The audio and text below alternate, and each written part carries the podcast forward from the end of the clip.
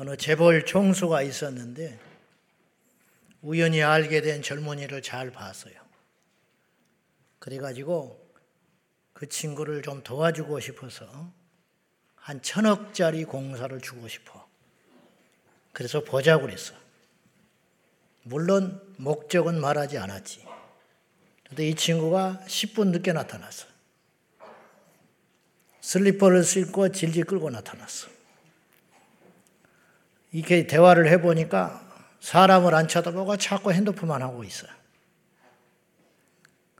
눈치가 좀 이상하니까 이 친구가 아이고 그런데 회장님 왜 보자고 하셨어요? 그러니까 이 회장이 아니 그냥 밥 한 끼 먹으려고 그리고 돌려보냈어. 이 친구는 돌아가면서 참 싱겁네 그러고 돌아갔어. 그러나 천억을 날린 거야. 나는 이것이 오늘 예배라고 생각해. 하나님이 우리를 부르셨어요. 우리가 생각하는 것 이상을 주시려고 부른 거예요. 우리가 준비가 안 돼 있어. 저는 예배 때 늦지 마라 그 소리를 지금 하고 있는 게 아니에요. 이게 지난 두 주에 걸친 예배에 대한 이야기예요. 준비가 됐는가? 거꾸로 우리가 지금 이 자리에 와서 앉아 있는 이것도 귀하지만은 우리가 그동안의 예배를 정말로 신령과 진정으로 산 예배를 드렸다면 어쩌면 우리 인생은 저를 포함해서 우리 모두가 훨씬 더 풍성해졌을지 몰라요. 그걸 잊지 마십시오. 자, 인생 승리라는 주제를 가지고 오늘 말씀을 어, 전하고 있습니다. 승리했다라는 말은 싸웠단 말입니다. 싸웠다. 인생은 전쟁의 연속이에요. 우리만 싸우고 있는 거 아니에요. 이 땅에 생명 있는 모든 존재는 싸우고 있어요. 저 어릴 적에 애가 집에 갔더니 돼지가 새끼를 낳는데 보지 마라 그랬어요. 나는 궁금해서 보고 싶은데 보지 마라. 왜 보지 마냐 그랬더니 우리가 보면 새끼를 물어서 죽여버린다는 거예요. 토끼도 새끼 날 때 누가 이렇게 들여다보면 나중에 보면 애미가 새끼를 물어서 죽여버립니다. 왜 그러냐 이 말이에요. 왜? 위협을 느끼는 거예요. 그러니까 어차피 외부의 침입자에 의해서 내 새끼가 죽는 것보다 내 손에 죽는 것이 낫다. 그래서 눈물을 머금고 물어 죽여버리는 거예요. 개백 장군도 그랬잖아. 그러니까 이건 가르쳐 주지 않아도 생명이 그렇게 하나. 이 적자 생존. 더 놀라운 건 애미가 새끼를 낳는데 자기가 영양에 비해서 너무 많이 나버린 거예요. 젖이 모자라. 그러면 젖을 물리지 않고 죽여버려요. 왜냐? 강한 놈만 살아남게 하는 거예요. 의도적으로. 잔인하지요. 근데 이게 짐승도 알고 있는 거예요. 근데 어리석게 짐승도 싸우려고 하는, 싸우고 있는 이 싸움을 만물의 영장인 인간이 싸우지를 않고 있어요. 싸우지 않는 것이 좋은 것 같지요? 그렇지 않아요. 믿음의 세계로 보면 싸우는 게 정상이에요. 싸움이라는 것은 싸움을 피한다고 해서 그 싸움에서 자유로워질 수 있는 게 아니에요. 인간은 태어나면서부터 싸움의 연속이에요. 마치 교통사고 나는 것과 같다. 나만 운전 바로 하고 교통신호 지키면 사고 안 날까요? 천만에. 가만히 있어 들이받는 걸 어떻게. 6.25 동란이 나만 일으킨 전쟁이 아니에요. 가만히 있었어. 근데 어느 날 새벽에 그것도 주일날 북한에서 탱크 앞세우고 넘어와 버린 거예요. 가만히 있는데 싸움 걸어오잖아. 그러면 나는 싸움에 관심 없다고 나는 평화주의자라고 숨어버리면 나라 뺏기는 거예요. 그게 아니에요. 싸움은 어쩔 수 없는 우리 인생의 선택이 아니고 필수라는 거예요. 그리고 이 싸움에서 승리하고 이기는 자가 인생의 승리자가 되는 거예요. 돈을 버는 사람도 이긴 거예요. 챔피언 된 사람이 이긴 거예요. 권력자가 이긴 거예요. 근데 우리는 그런 세상의 것이 아니고 하나님의 나라를 소유하기 위해서 어떻게 해야 되느냐? 싸워야 한다. 그 말이죠. 예수님도 싸우셨다고 그랬어요. 요한복음 16장 33절에 담대하라 내가 세상을 이기었노라. 이겼다는 건 뭐예요? 싸웠다는 거예요. 싸웠다는 건 뭐예요? 적이 있다는 거죠. 이 원리를 우리가 잘 알아야 한다는 거죠. 천국에 가는 사람들은 믿는 사람, 구원 얻는 사람, 거듭난 사람 그렇게 말하죠. 맞아요. 근데 요한계시록에는 거기에 더하여 다음과 같은 표현을 썼어요. 이기는 자가 간다. 그래서 요한계시록 21장 7절 말씀에는 다음과 같이 기록되어 있습니다. 자, 시작. 나는 그의 하나님이 되고 그는 내 아들이 되리라. 이기는 자, 구원 얻은 자, 무엇을 받냐? 이것들 하나님 나라를 상속으로 받는다. 그리고 그는 내 아들이 될 것이다. 이기는 사람만 하나님 아들이라는 거예요. 잔인하지요?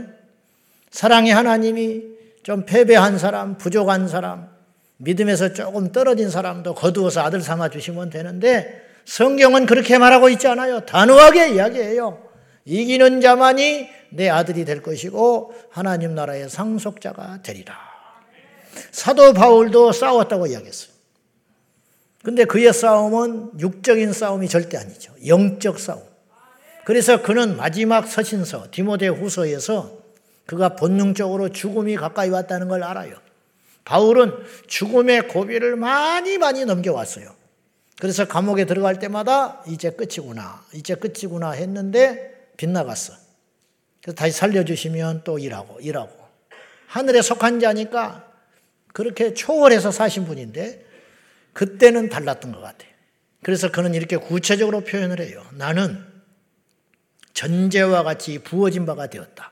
이게 뭐냐면 하나님께 제사를 드릴 때 물로 제사를 드릴 때가 있어요. 부어버린 거예요. 그러면 다시 주워 담을 수 없잖아. 그러니까 나는 끝난 것 같다. 그 소리예요.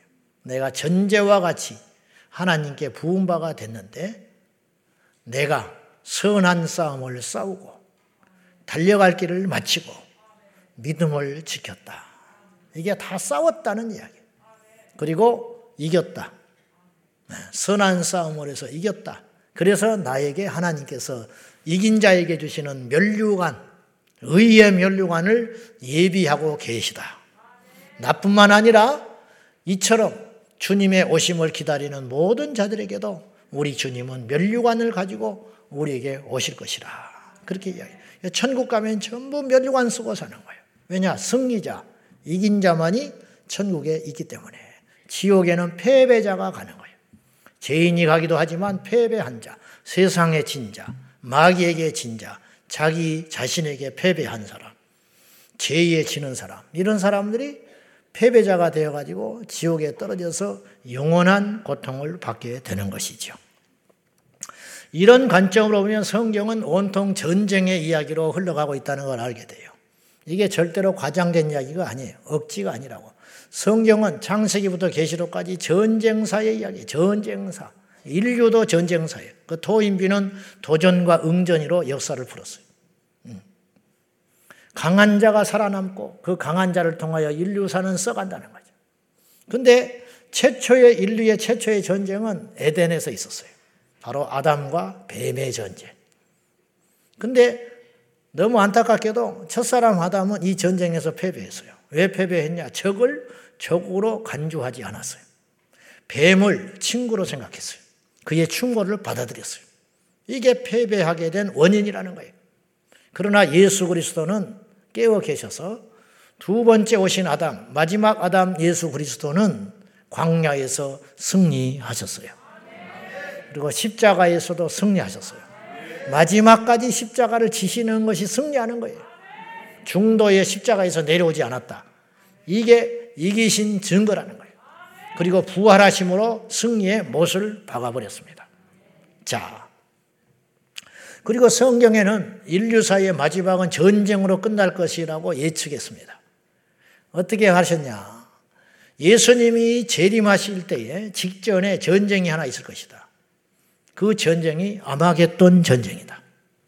그리고 예수님이 재림하신 후에 천년왕국이 건설되는데 천년왕국이 끝난 후에 나태한 그 시, 그때 태어난 천년왕국의 시대에 태어난 그들을 다시 한번 테스트하기 위하여 곡과 마곡의 전쟁으로 인류는 그 정리가 돼요. 아마겟돈 전쟁은 어떤 모습으로 나타날 것이냐 학자들의 의견이 많지만 한 가지는 분명히 이렇게 말씀드릴 수 있어요. 만약에 3차 대전이 아마겟돈 전쟁이니까 그렇다면 그 3차 대전을 끝난 후에 예수님이 오시면 그건 아마겟돈 전쟁이었던 거예요. 근데 3차 대전이 끝난 후에도 인류가 생존하게 되고 예수님이 오시지 않았다면 또 다른 전쟁을 우리는 기다려야 되는 거죠. 아무튼 제가 말씀드리고 싶은 것은 성경은 전쟁으로 가득 찬 이야기다는 거예요. 전쟁으로. 펴보십시오. 제 말이 과장이 아니에요. 전부 곳곳에 전쟁의 이야기, 싸운 이야기, 패배한 이야기, 승리한 이야기. 삼손은 드릴라에서 진 거예요.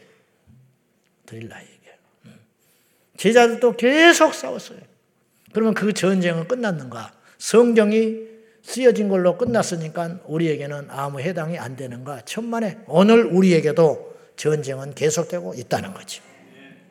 나는 관심 없어요 한다고 해서 없어질 전쟁이 아니라는 거예요. 오늘 또 여러분은 아침에 눈 떠서 여기까지 오는 중에 알게 모르게 싸우고 온 거예요. 졌으면 못 왔어요. 예배를 통해서 볼 때.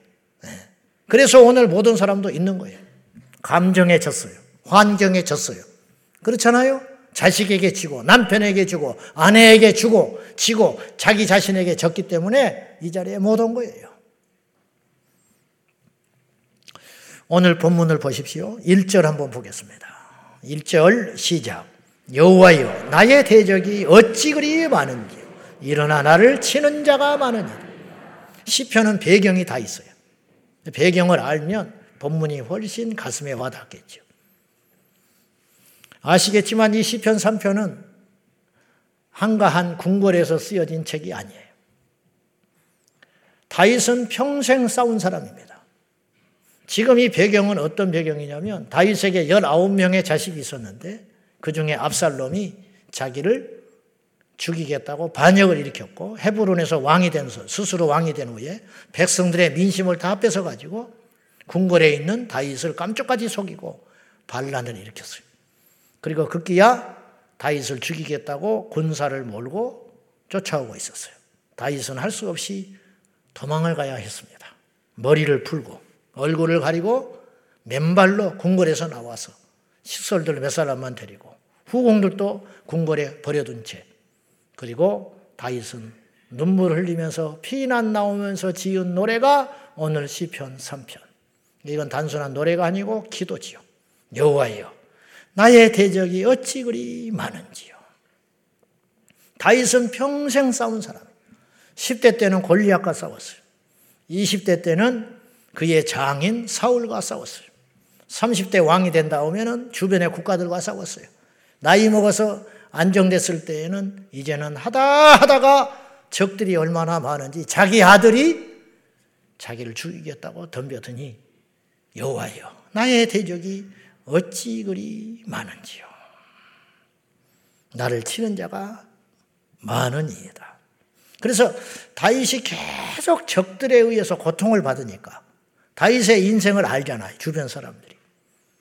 곁에서 장인에게 적들에게 하다못해 아들한테 이런 적들한테 계속 공격을 받으니까 사람들이 나를 대하는 말이 저 사람은 하나님께 구원받지 못한 자다. 하나님께서 버렸다. 그렇지 않고서야 저렇게 고달픈 인생을 살 수 있겠냐? 그렇게 말하나이다. 그러나 여호와는 아시나이다. 여호와는 나의 방패이십니다. 이렇게 다윗이 신앙 고백하는 거예요. 이렇게 고난의 시간을 지내니까 사람들이 옆에서 볼 때 하나님이 그를 버린 것 같다. 그렇게 이야기할 만도 하지요. 그러나 우리가 지금 다윗의 생애를 볼 때 그건 아니었어요. 여러분 기억해야 돼요. 고난이 있다고 해서 하나님이 버린 게 아니에요. 시련이 있다고 해서 하나님이 여러분을 놔버린 게 아니라고요. 절대 아니야. 다윗이 이렇게 엄청난 시련과 고난을 겪었음에도 불구하고 일괄되게 하나님은 다윗을 붙잡고 계셨고 사랑하고 계셨고 내 마음에 합한 자라고 말씀을 해 주셨어요. 우리도 마찬가지예요. 여러분이 고난이 있다고 해서 하나님이 여러분 버린 게 아니에요. 여러분이 뭔가를 잘못해서 고난이 온 것이 아니라는 거예요. 그래서 다윗은 이 고난과 전쟁과 승리를 통해서 이런 시간들을 통해서 다윗은 깊고도 넓은 사람이 된 거예요. 그래서 자기를 비난하고 조롱했던 그냥 한 주먹도 안 되는 사람을 다시 간사하게 자기를 맨밥을 꺼나와서 환영해 줄 때 그를 용서해 줬습니다. 용서해 줬어. 그의 어찌 보면 원수의 아들인데 사울의 손주요 요나단의 아들인 아들을 자기 침상에서 같이 밥을 먹는 그런 깊고도 넓은 그 인격은 과연 어디서 온 것인가? 골짜기가 깊었기 때문에 하나님이 여러분에게 그 성미가 맞지 않는 시어머니를 모시라고 붙여준 거예요. 김 집사, 미안하다. 너밖에 없다. 이 시어머니를 누가 감당하겠냐? 너밖에 없다. 그리고 붙여준 거예요. 이 집사, 이런 인간을 누가 감당하겠냐? 네가 해야지. 붙여준 거야. 1호가 되지요? 안 되시나 보네. 그 자식을 누가 감당하겠냐? 네 부부 아니면. 그리고 하나님이 보낸 거예요. 근데 아세요? 지금 상대방도 똑같이 그렇게 생각하고 있어요. 상대방도 똑같이 가고 있다. 그걸 알아야 돼. 피해 의식에 찌들면 안 돼. 그리고 그걸 다 감당한 후에. 압살롬을 누가 감당하겠어? 다윗이나 되니까 감당. 사울 왕을 누가 감당하겠지? 그런 장인을 누가 감당? 골리앗을 누가 감당하겠냐? 너밖에 없다. 그리고 하나님 앞에 갔을 때 다윗을 주께서 크게 위로하신 거예요. 상 주시고. 자, 다시 돌아와서 다윗만 싸우게 있는 거 아니고 우리도 싸우고 있어요. 이스라엘 백성들이요 애굽에서 바로와 싸웠지요. 그래 가나안 가기 위하여 광야에 나온 거야. 그럼 광야에 나오면 끝인가요? 광야에서도 싸웠어요. 광야에서 수많은 적들과 싸웠어요. 그리고 40년을 시간을 보냈어요. 그리고 또 꿈에도 그리던 가나안 땅에 들어갔어요. 그럼 가나안 땅에 가면 끝났나? 흔히 가나안 땅을 뭐 마치 약속의 땅이고 천국이고 연단이 다 겪는 사람이 가는 곳으로 묘사하는데 틀린 거는 아니지만은 꼭 맞다고도 할 수 없어요. 왜냐? 가나안 땅에 가서도 5년을 전쟁을 했어요. 5년. 그리고 15년 동안 땅 나누면서 또 싸웠어요. 음, 서로 간에 내적으로. 드러난 싸움은 아니지만 얼마나 많은 그 속에서 신랑인가 있었겠어요. 그러는 사이에 20년이 지난 마지막 여호수아가 죽기 전에 이스라엘은 망가져 있었어요. 그래서 신앙 전수에 실패하고 말았어요. 그리고 사사기의 비극이 시작되는 거예요.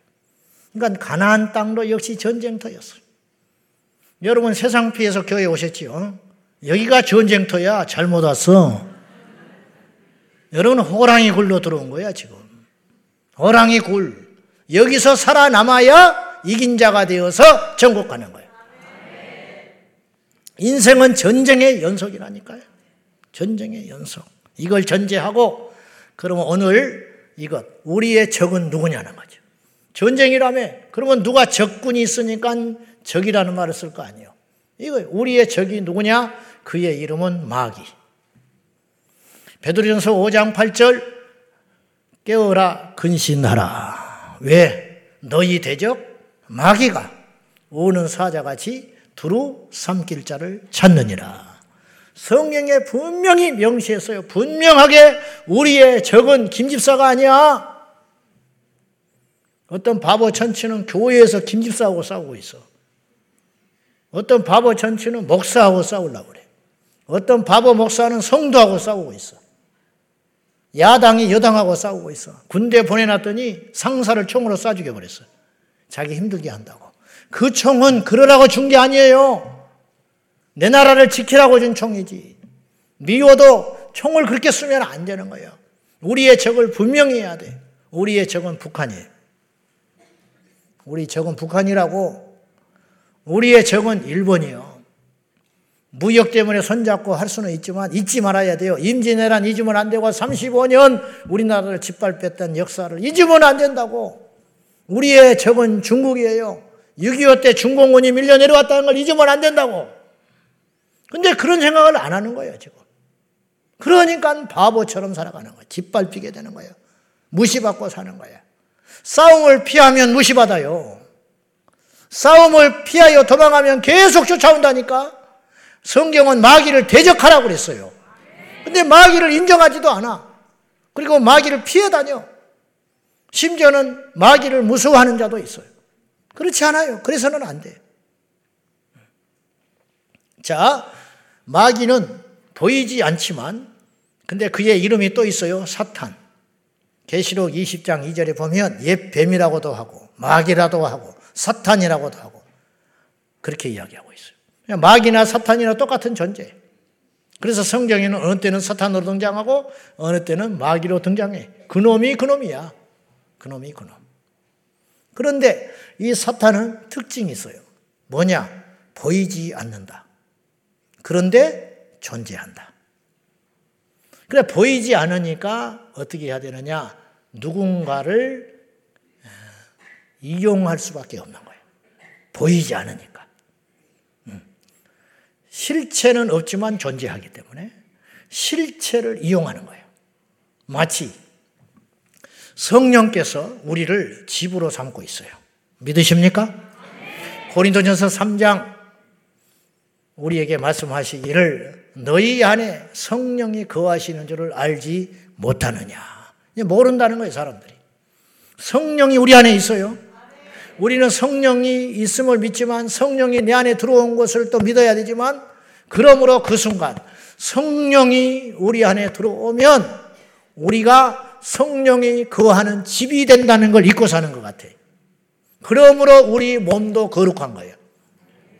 성령이 우리 안에 거하기 때문에 이것이 나이트클럽이라면 비슷하잖아요. 지하니까. 그리고 이거 막 돌아가게 해봐.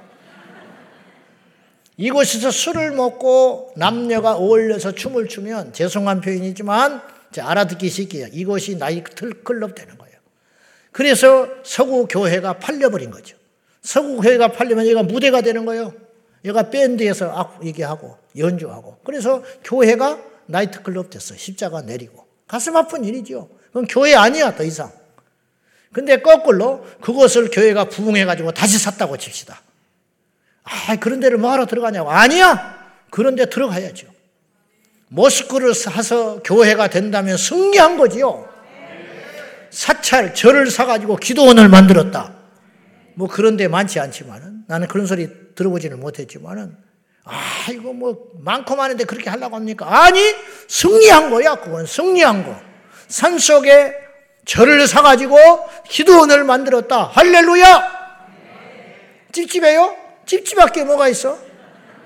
얼마나 멋진 일입니까? 기가 막힌 일이죠.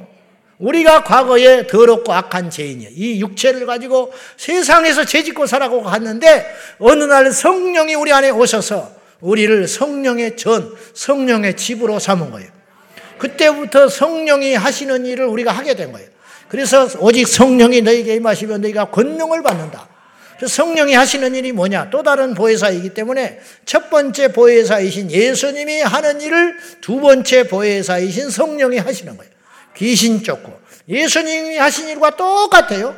그래서 예수님이 귀신 쫓고 안진병이 일으키시고 소경된 자 보게 하시고 그런 일 하셨잖아요.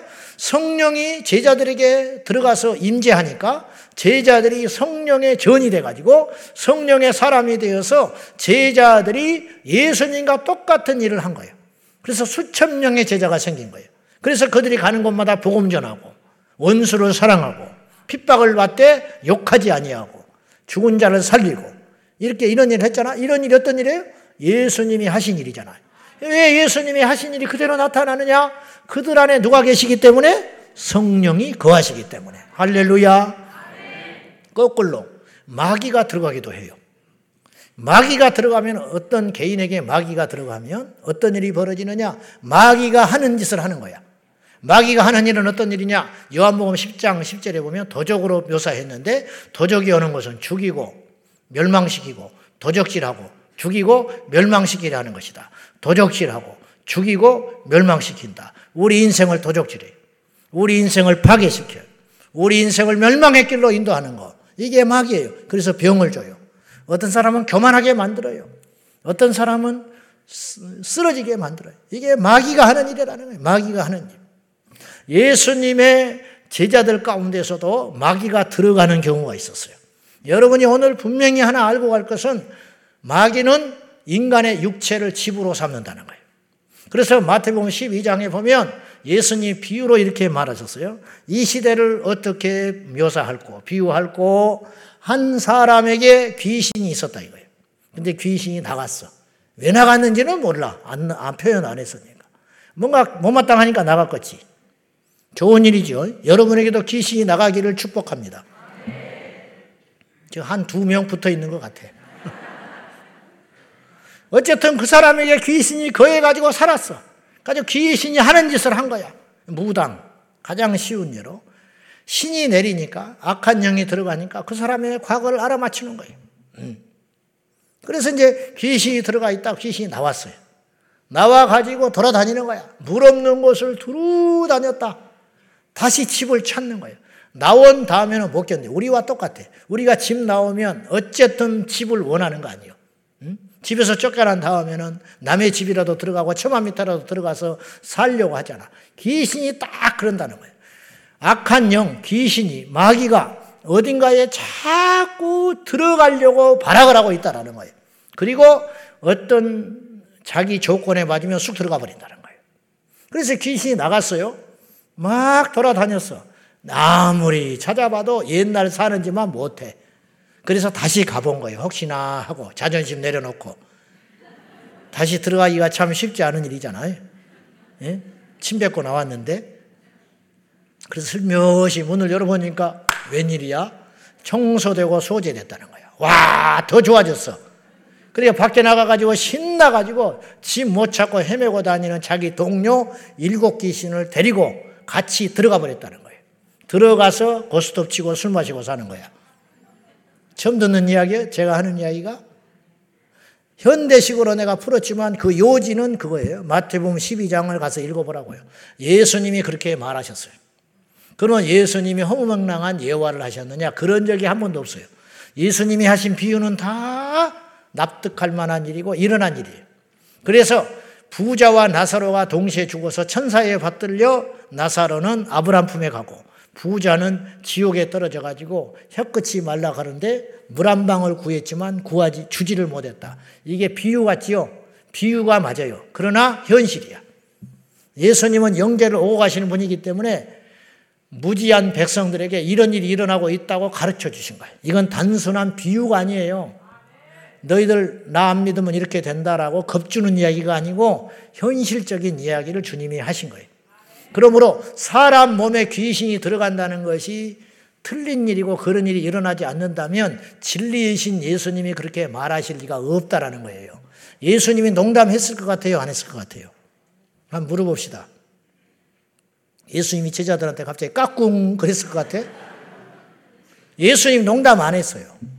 진리는 농담을 못 하세요. 예수님이 제자들에게 사과한 적 없어요. 미안하다. 너희들한테 상처 줘서 나 깜빡 잊어버렸다. 사마리아 가야 되는데 어찌 좀 같이 가면 안 되겠냐?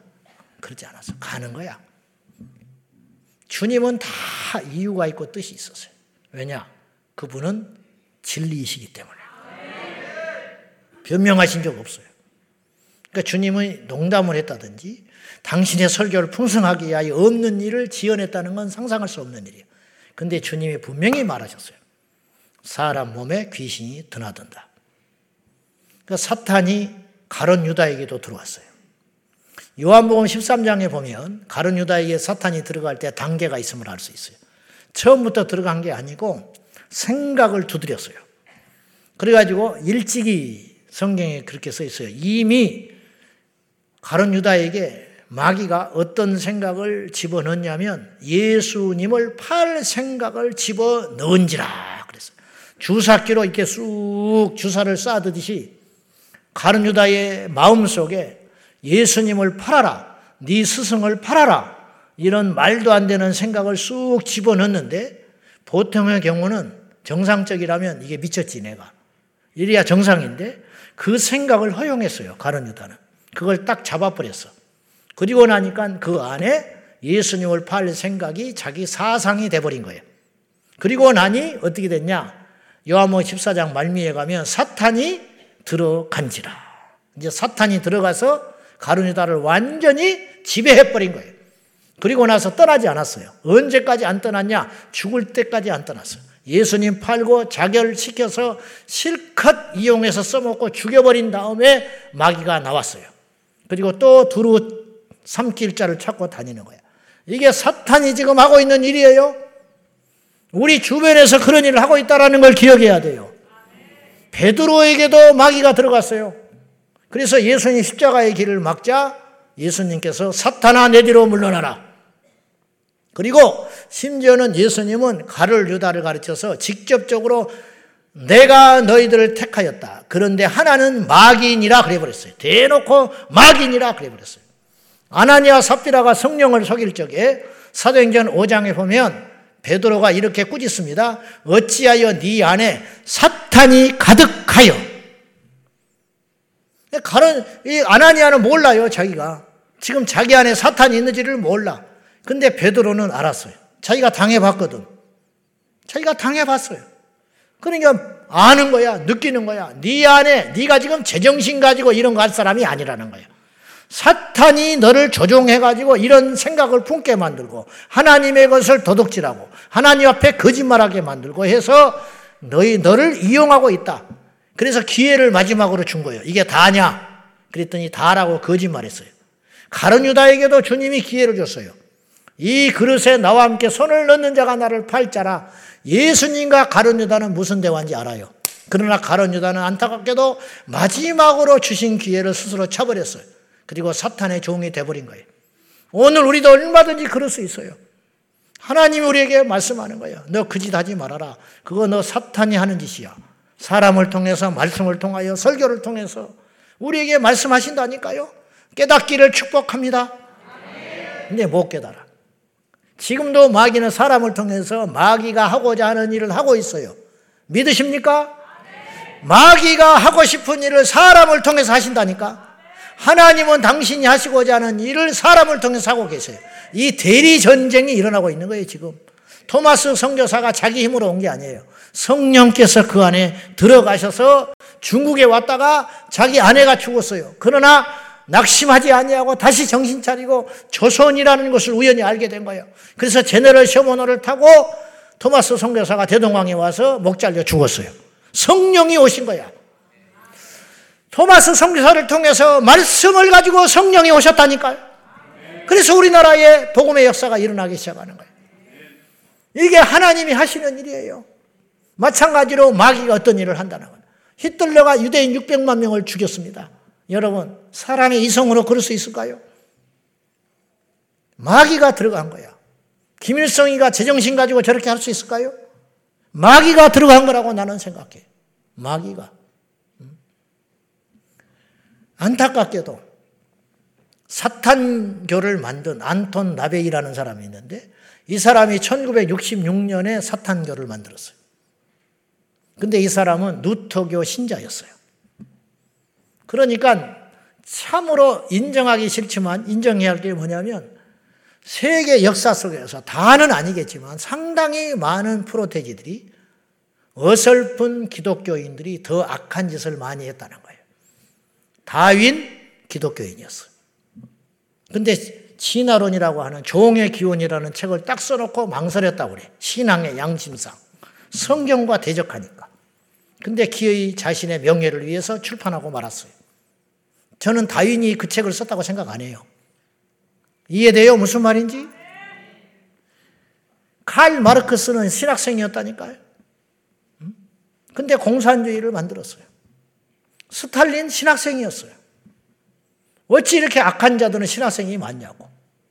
우리나라에 지금 차별금지법 앞장서는 국회의원들 등등 사람들 패널 나와가지고 입에 거품 물면서 기독교를 폄하하고 그 사람들 모태 신앙인들이 얼마나 많은지 알아요? 지금 국힘당 4명 대표가 나왔지요. 그 중에 한 사람이 동성애를 지지하고 나섰어. 그 사람이 목사 아들이야. 지금. 목사 아들. 이름을 보면 알아, 여러분들이. 나중에 봐봐. 내가 너무 슬픈 것은 거듭나지 못한 어설픈 종교인은 하나님을 대적한다는 거예요. 예수님의 목전에서 가르뉴다를 이용해서 예수님을 팔았어요. 이게 사탄의 전략이에요. 하나님이 얼마나 마음이 아프시겠냐는 거예요. 교회를 파괴하는 사람은 밖에 있는 사람들이 아니에요. 목사가 교회를 깨요. 교인들이 교회를 깨요. 모태 신앙이 교회를 깨요. 이런 일이 절대로 있어서는 안 된다는 거예요.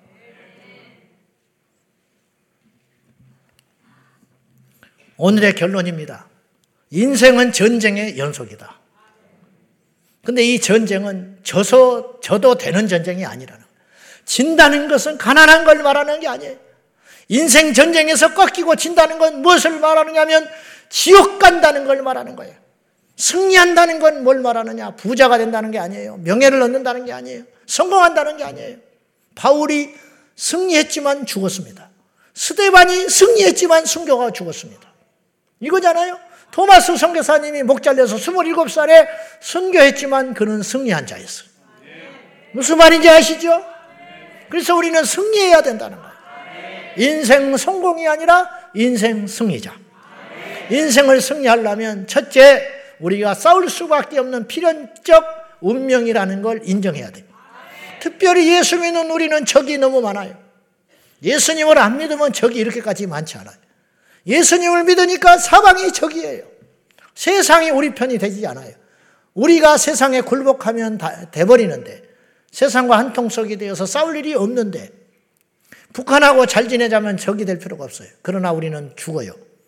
북한과 대적하려니까 싸워야 되는 거예요. 그렇듯이 세상과 손잡고 세상과 짝하는 사람은 싸울 일이 없는데 세상을 대적하고 싸워서 하나님 나라를 갈라니까 세상의 적이 수두룩한 거죠. 이 싸움을 절대로 피할 수 없다라는 거예요. 여러분이 피한다고 해서 피하는 게 아니라는 거예요. 어차피 우리는 이 땅에 태어나서 살아 숨쉬는 순간부터 하나님 앞에 갈 때까지 어쩜 우리가 천국 문고리를 잡는 순간에도 마귀는 내 뒷 옷자락을 잡게 돼 있어. 이 순간까지 천국에 들어가서 문 딱 닫는 순간까지 이 전쟁은 끝나지 않는다는 거지. 우리 적이 누구냐? 김 집사가 아니야. 성질 고약한 내 남편이 아니에요. 우리 적은 누구냐? 그런 일을 뒤에서 조장하고 있는 왕초, 마귀가 우리의 진짜 적이다는 거. 그걸 잊지 마시고 이 마귀는 반드시 매개체를 사용한다. 그 매개체가 뭐냐? 사람이다. 그래서 사람을 통한 공격이 제일 강력하고 힘이 드는 거죠. 가장 효과적이에요. 사고도 사람이 치고 수습도 사람이 하는 거예요. 그래서 그래서 이 세상의 중심은 인간이 있는 거예요. 인간. 그러므로 우리가 중요해요. 그래서 우리는 없고 둘 중에 하나.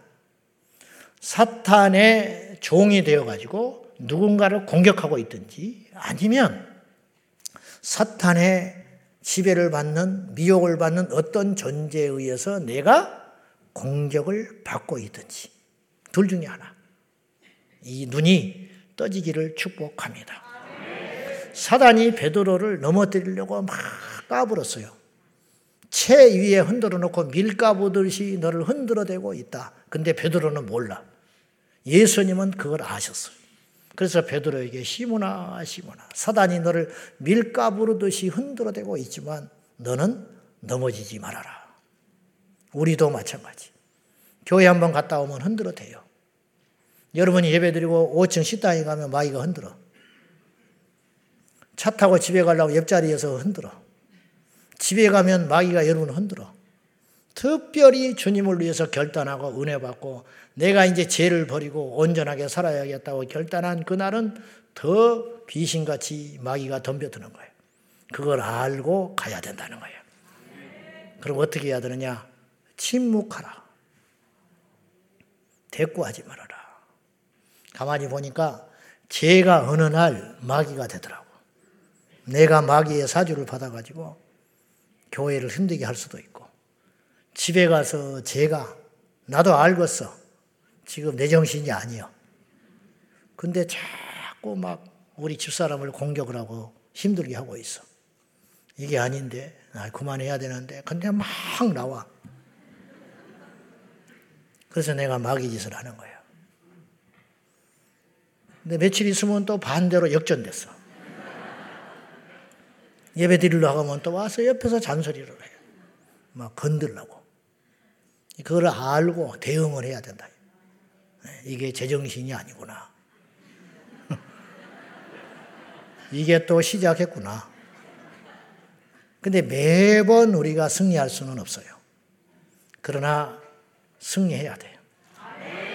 패배하면 비참해요. 여러분, 우리 교회는 군대입니다. 그래서 제가 광고를 그렇게 지저분한 소리를 할 수밖에 없는 거예요. 우리는 규율이 있어야 돼요. 규율. 그리고 틈이 있으면 안 돼. 유람선이 아니에요. 오늘 못하면 내일 하지. 그게 아니에요. 오늘 안 되면 안 되는 것이고. 어떤 사람이 문제를 일으키면 그건 그냥 그러겠지 할 일이 아니라는 거예요.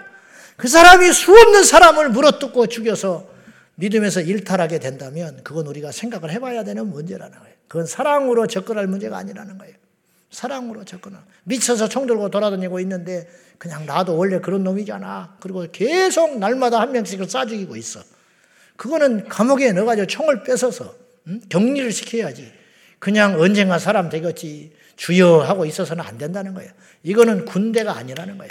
우리 제자 광성교회는 부족하지만 군대가 돼야 되는 거예요. 규율이 있어요. 규율. 군대가 있어요. 그리고 강한 군사가 되어서 이 마지막 때에 영적 전투를 수행하는 저와 여러분이 되시고 C.S. 루이스는 이렇게 말했어요. 어떤 일이 일어날 때 무조건 막이라고 하는 것은 어리석은 일이다. 맞아요. 뭐 무조건 악한 역사야, 막이야. 그러면 내 책임 하나도 없잖아. 그건 어리석은 짓다. 그러나 어떤 일에 대하여 무조건 마귀를 무시하는 것은 더 위험하다. 그래서 더 위험하다. 교회는요 이런 이야기들을 계속 하는 거예요. 마귀, 죄, 지옥, 천국 할 수 없어요. 전투적 용어야 이게. 성경에는 전투적 용어로 가득 차 있어요. 사망, 생명, 지옥, 천국, 실족, 구원, 거듭남, 사느냐 죽느냐. 이런 이야기들이 설교 때 할 수밖에 없는 거예요. 교회는 나이스한 곳이 아니에요. 좋은 이야기 들으러 왔다면 여러분 착각이에요. 좋은 이야기 들으려면 아침마당 가서 보고 있으면 돼. 교회는 살러 온 것이고, 살기 위해서는 싸워야 하고, 싸움을 시작한 이상 이겨야 한다. 그 전쟁의 승리자가 우리 모두가 되시기를 주님의 이름으로 축원합니다. 그리고 승리할 수 있습니다. 기도하겠습니다. 하나님 아버지, 인생은 전쟁입니다.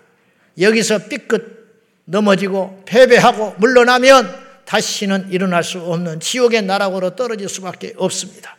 주여 정신을 차리고 시험에 들게 하거나 시험에 드는 일이 없도록 마귀에게 공격을 당하거나 마귀에게 미혹되어 마귀 짓을 하지 아니하도록 우리 온 성도들을 깨어 있게 하여 주시옵소서.